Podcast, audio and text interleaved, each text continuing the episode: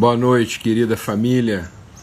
Que as consolações e as revelações do Espírito Santo de Deus sejam sobre todos, sejam em nós, conosco e através de nós, em nome de Cristo Jesus. Amém?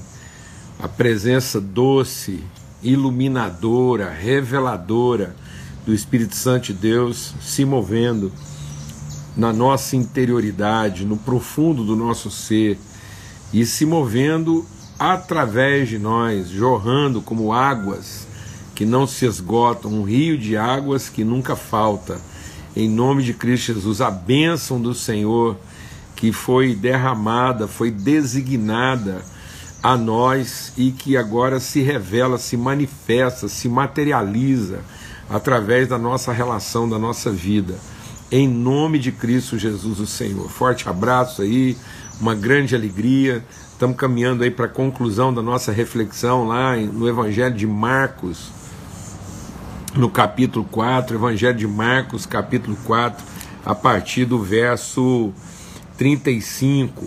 Nós estamos meditando aqui sobre o desafio de Jesus de passarmos com Ele para o outro lado. Amém? Em nome de Cristo Jesus o Senhor, graças a Deus. Vamos ter uma palavra de oração e suplicar mesmo direção de Deus, orientação, graça, favor, sensibilidade. Amém?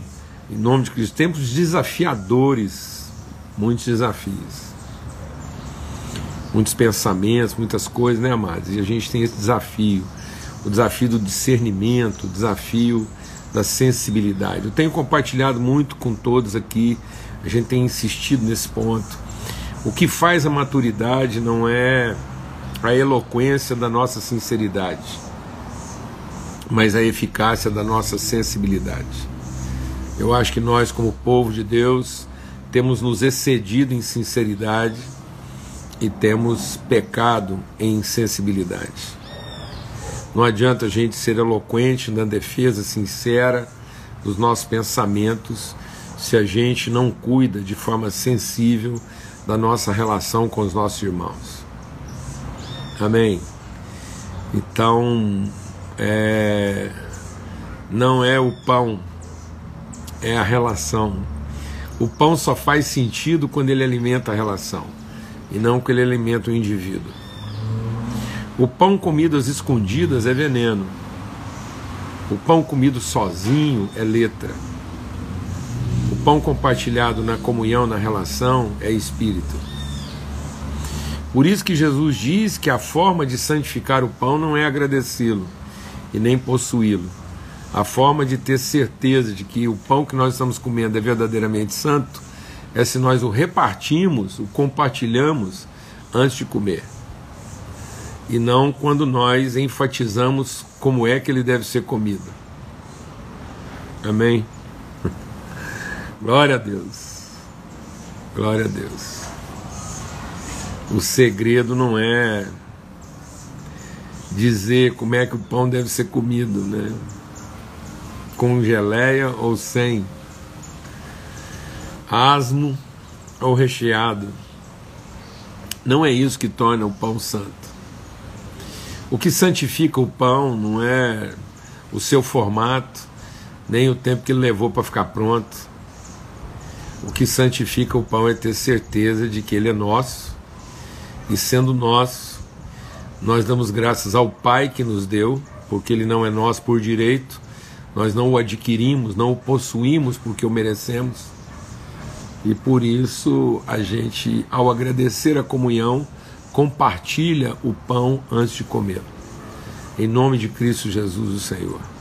Paulo diz que uma das enfermidades, né, se não a enfermidade, Paulo diz que a igreja lá de Corinto, e, e ele fala exatamente para a igreja de Corinto, ele diz que essa igreja poderia muito bem ter discursos, né, uma, uma retórica, uma, uma hermenêutica é, fantástica, ela poderia ser operadora de milagres, e muitas vezes parece que a gente quer até criar um antagonismo entre é, homilética, hermenêutica, né, exegese e milagres, fica parecendo que elas são quase que inimigas, e, ou ou, ou, ou atendimento social. Parece que a igreja tem que escolher, né? Parece que ficou a impressão aí que a igreja tem que escolher entre ser uma igreja é, que tem uma palavra contundente, que opera milagres e sinais, ou que cuida das carências do povo. E Paulo diz, não é isso. Não é isso que diz que a igreja é a igreja. O que diz que a igreja é a igreja é que qualquer coisa que ela faça, ela faz movida de amor e não na defesa da coisa em si. E aí Paulo fala sobre isso, né? Sobre essa igreja, essa igreja...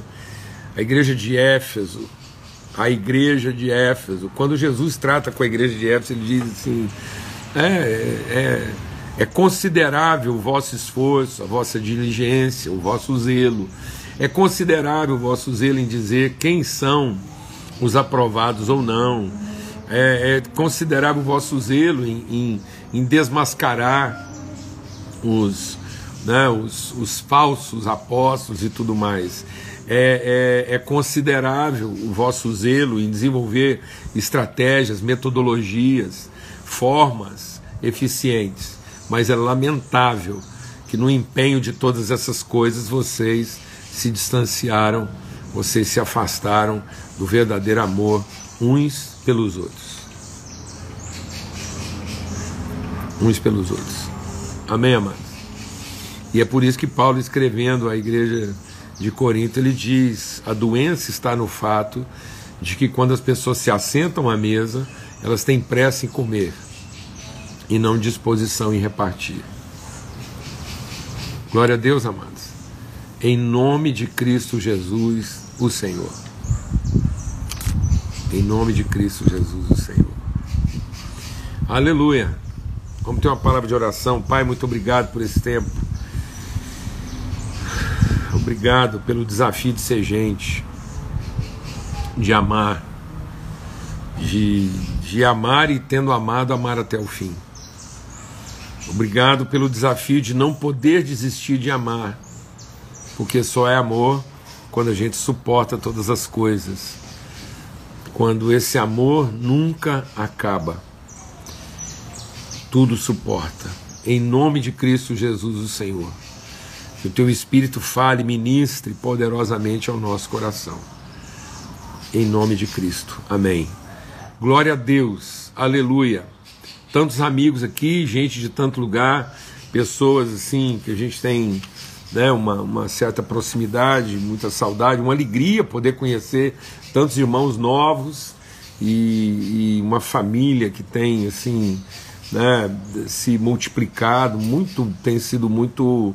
privilégio mesmo, e, e poder fazer parte dessa mesa, e como Jesus diz, né, sermos desafiados aqui quando a gente pensa que já estava tarde, né, quando a gente pensa que é hora de, de acomodar ou de conformidade, é bom lembrar que essa, essa mesa preparada, ela foi, ela foi compartilhada no momento em que Jesus vai fazer a mais sublime e mais gloriosa de todas as travessias, né? Então isso aqui que nós estamos lendo é, uma, é, uma, é um, um indicativo, né, parabólico, é uma parábola pedagógica do, do, do desafio que Jesus vai apresentar, né? Na, lá depois, sendo já tarde, Jesus senta numa mesa e apresenta para os seus discípulos o desafio de fazer a grande travessia, né? Ah, esse é o meu corpo que é dado por amor de vocês, façam isso em memória de mim. É, então, e, e quando a palavra de Deus diz, né, façam isso em memória de mim, todas as vezes que o comerdes, façam isso em memória de mim, é, é uma tendência nossa achar que Jesus está apontando para o comer em memória dele, né? E não o fazer em memória dele, que seria também, toda vez que a gente estiver em comunhão, a gente oferecer os nossos próprios corpos em sacrifício vivo, santo e agradável a Deus. Às vezes a gente pensa isso, né, mas a gente pensa que quando Paulo está falando assim, ó, rogo-vos, pois, pelas misericórdias de Deus, que apresenteis os vossos corpos por sacrifício vivo, santo e agradável a Deus. A gente pensa no sacrifício da imolação, né? O sacrifício da injúria, o sacrifício da injustiça.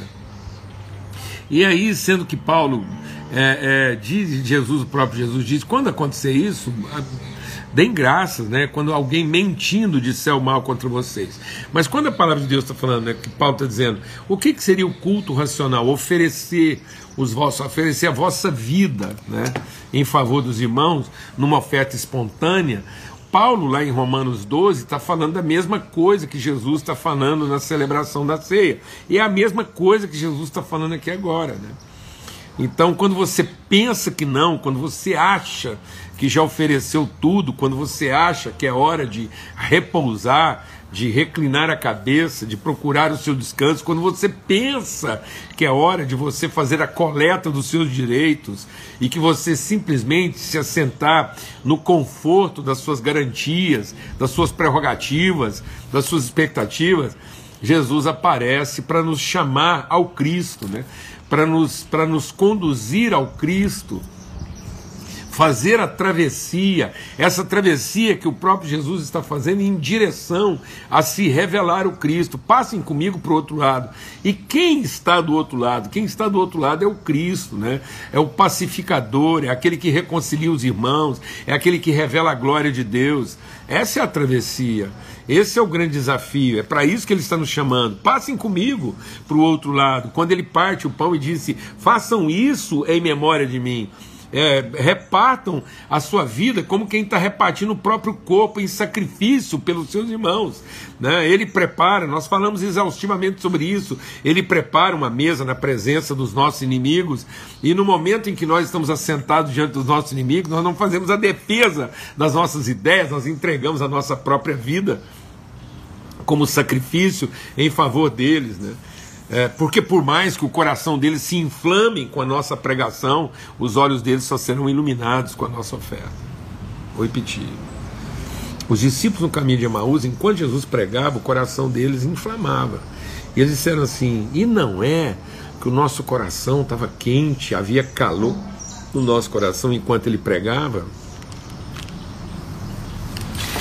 Amanda, vou falar uma coisa para você, né? Assim, o próprio Jesus pregando... se É, vamos esquecer as pregações humanas. Se o próprio Jesus, se o próprio Jesus estivesse em algum momento pregando para nós, aqui agora Jesus em pessoa pregando, seria um culto acalorado, nossos corações se inflamariam, nossas emoções responderiam, e a gente diria, e não é que o nosso coração estava aquecido enquanto ele falava, mas o que realmente iluminou. Então a palavra foi colocada, mas sobre a palavra o Espírito foi revelado. E a palavra de Deus diz que quando aqueles discípulos cegos, as pessoas estão cegas para o Cristo, porque elas continuam querendo ver tudo em Jesus. E quem revela todas as coisas é o Cristo para o qual Jesus caminha e nos conduz. Jesus está nos conduzindo à revelação do Cristo. O próprio Jesus, ele vai se submeter ao sacrifício de tornar o Cristo em favor dos seus irmãos. Então não é só o que ele prega, é o Espírito com que ele se sacrifica em favor dos seus irmãos. Amém? E a palavra de Deus disse, quando nós ouvimos repartir o pão, foi isso que os discípulos disseram no caminho de Emaús. Não foi o argumento, foi a oferta espontânea, foi o Cristo. Foi o Cristo, foi quando eles ali no caminho de Emaús, Jesus os convidou a passar com eles para o outro lado. E eles dizem, e quando nós ouvimos partir o pão, nossos olhos se iluminaram. Glória a Deus, aleluia. Nossos argumentos, nossas assertivas, nossos ajustes, nosso rigor, essas coisas compõem o processo. Mas se isso não for a tradução do nosso amor, então nada, absolutamente nada disso se aproveitará. Porque terá sido tudo do lado de cá, e não tudo aquilo que alguém, de alguém que quis atravessar para o outro lado. Terá sido tudo do lado de cá, será sido tudo no ambiente do nosso medo. Terá sido tudo no ambiente daquilo que a gente quer salvar para nós mesmos, que a gente quer fazer sentido para nós mesmos, e não a forma como nós queremos significar a nossa relação uns com os outros. Amém? Tendo amado, amor até o fim. Então esse desafio dessa caminhada, eu sei que hoje está tá desafiador, né? Está exigindo assim, mas... medita sobre isso, volta nessa reflexão de hoje aí, mais vezes, né? Porque esse desafio, então, e é o desafio de quê? De ter que se despedir, de ter que fazer essa ruptura, entrar no barco com Jesus, segui-lo, ir com ele, levá-lo conosco, né? Para essa travessia, é a travessia dele. Não é, não é, a, a, a, a, é, uma, é uma travessia dessa, dessa a relação cumprindo, né? A relação avançando, é, é, é o Cristo pessoa sendo revelada, a nossa relação revelando a pessoa de Cristo, e nós avançamos com Ele, e aí e nós levamos como Ele está. Então não são vários arremedos de Jesus, né? Mas são todos, somos todos nós, encontrando significado e sentido na pessoa de Cristo. E vai haver resistência, né? Vai haver resistência, então é, o, a, o mar vai se levantar, os ventos serão contrários, e é isso que nós precisamos entender. A palavra está dizendo aqui que não é porque ele está conosco, né, nesse movimento que vai inspirar, vai conduzir, vai levar outros conosco, né, e não é por isso que todas as coisas serão favoráveis. Não, nós somos o favor de Deus. Por mais que haja enfrentamento e resistência, nós somos o favor, nós somos a direção. É isso que a palavra de Deus diz. Ele diz, Paulo escrevendo sobre isso, diz, nós somos como luzeiros, nós somos as estrelas, nós somos os luminares, nós somos os condutores, nós somos a referência. Glória a Deus, na forma como nós vivenciamos essa palavra, esse evangelho, nós encarnamos isso nas nossas relações. E aí ele vai dizer o quê? E vai haver uma coisa que se arremete, e, e, e, e não é um enfrentamento fácil, não é um enfrentamento brando, é um enfrentamento com a nítida sensação de que é o fim. Não, não é uma impressão de que isso pode te matar, é uma certeza. Tem gente que acha que isso é um, é um sentimento forte. Não, amados, a morte, a cruz, a cruz, a morte, a fragilidade, a nossa impotência humana, a fraqueza da nossa carne, nossas limitações, não é um sentimento forte, não é um, não é um constrangimento assim, é, é, é, profundo, não, é uma certeza. É uma certeza que o poder de Deus se aperfeiçoa na nossa fraqueza. Que não fosse a misericórdia de Deus, nós iríamos sucumbir. É a certeza da vontade, de que nós estamos dentro de uma vontade. Nós somos a própria expressão da vontade. É uma convicção de que se for para morrer, é disso que a gente quer morrer, a gente não quer morrer de outra coisa. Então, que, que se vier, que, que se, se for o, o, o, o fim, que seja nessa condição. É isso que nos completa, essa certeza de que eu estou entregando, eu estou, eu estou mergulhado, eu estou totalmente compromissado com o propósito. Eu não, eu não quero a oportunidade, eu recuso a chance de sair desse ambiente, desse conflito. Eu não quero a calma do desvio, porque eu prefiro a, a, a tragédia do propósito. Por mais que o propósito se revele de uma forma trágica e muitas vezes incompreensível, eu prefiro a tragédia do propósito do que a calma do equívoco. Em nome de Cristo Jesus. É isso. É isso que Deus teve que ouvir, a insistência de Paulo. E Paulo insistiu com Deus. Três vezes, é quase quando Paulo diz que ele faz isso por três vezes, a impressão que eu tenho é que se Paulo tivesse tido a chance, ele teria conversado com cada pessoa da Trindade. Ele conversou com o Espírito Santo, conversou com, com Cristo, depois ele conversou com o Pai, o Pai, o Filho e o Espírito Santo, ele falou com a Trindade inteira. É, é, um, é, é Paulo todo, conversando com Deus todo e apresentando o seu desespero todo. E Deus fala assim: Paulo, meu poder se aperfeiçoa na sua fraqueza.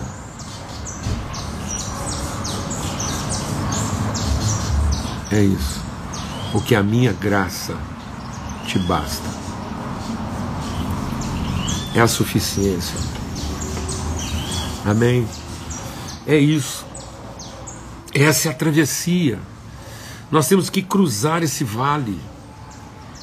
Nós temos que atravessar esse mar.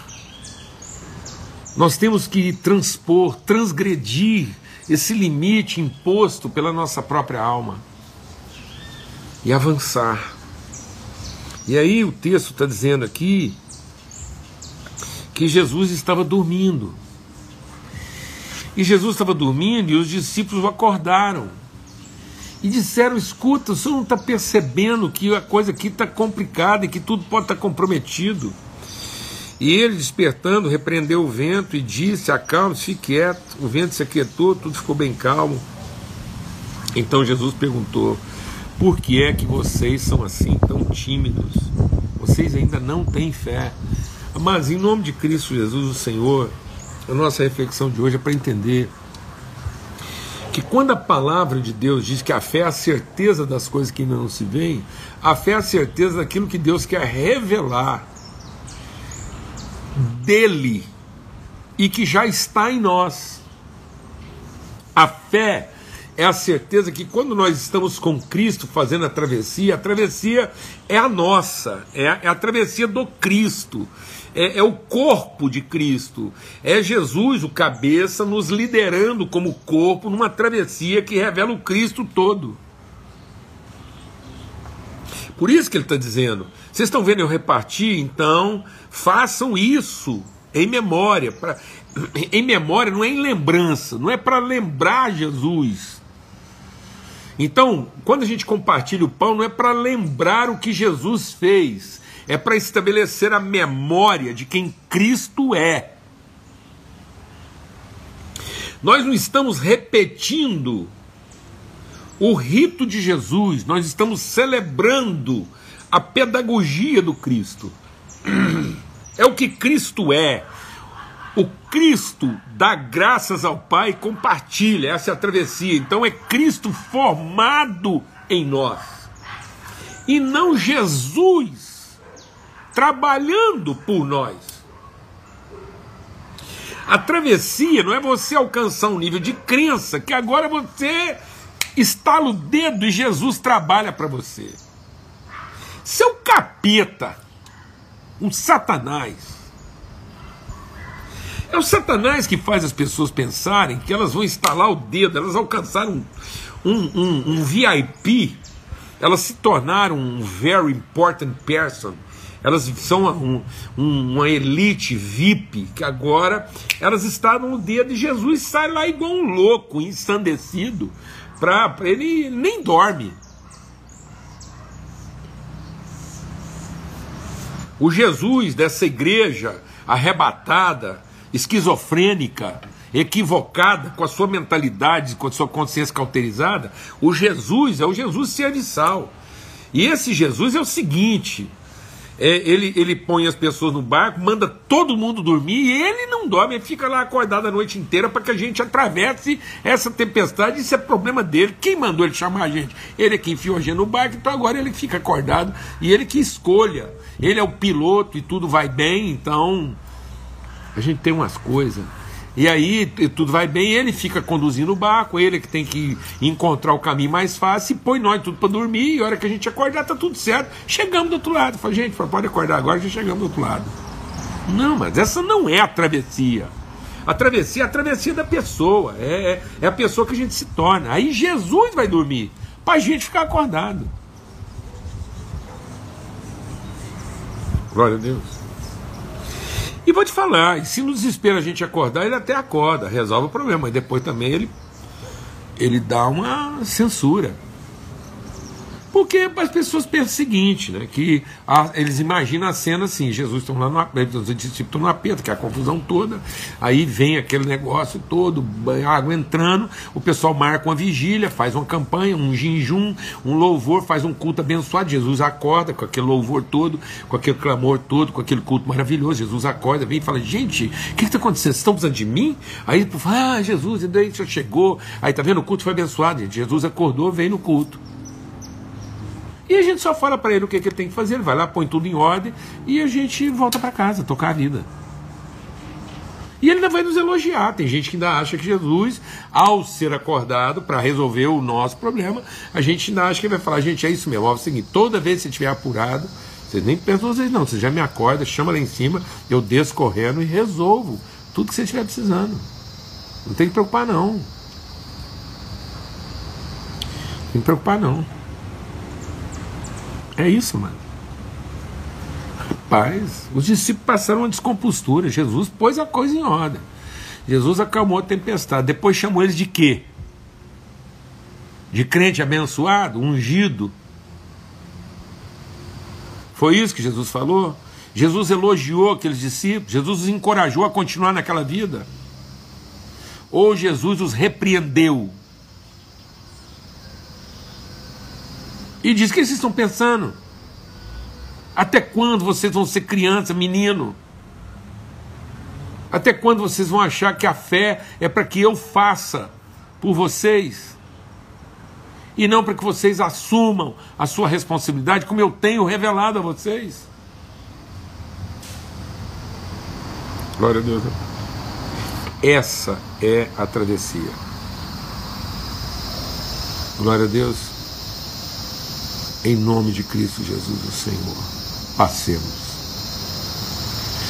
passemos com Jesus para o outro lado, o lado de nós nos tornarmos pessoas plenas, completas, o corpo vivo de Cristo.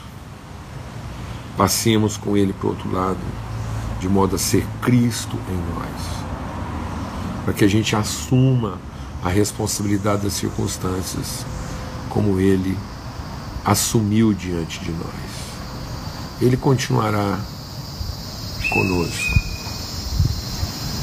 nos acudindo naquilo que a gente eventualmente abdicar. Sua misericórdia é a causa de não sermos consumidos. Mas não vamos nos iludir. A travessia é para que a gente assuma a responsabilidade. Glória a Deus, forte abraço a todos, amanhã, se Deus quiser, se Deus quiser, amanhã a gente continua nessa reflexão, continue meditando sobre isso, até amanhã nesse texto, que o amor, o amor, o amor incomensurável, inabalável, eterno, do Pai, a graça reveladora, instrutora, iluminadora do Filho, e o testemunho, a comunhão, a consolação, o vínculo, a unidade do Espírito Santo de Deus seja sobre todos, hoje e sempre, em todo lugar. Amém e amém. Até amanhã, se Deus quiser, em nome de Jesus. Forte abraço a todos.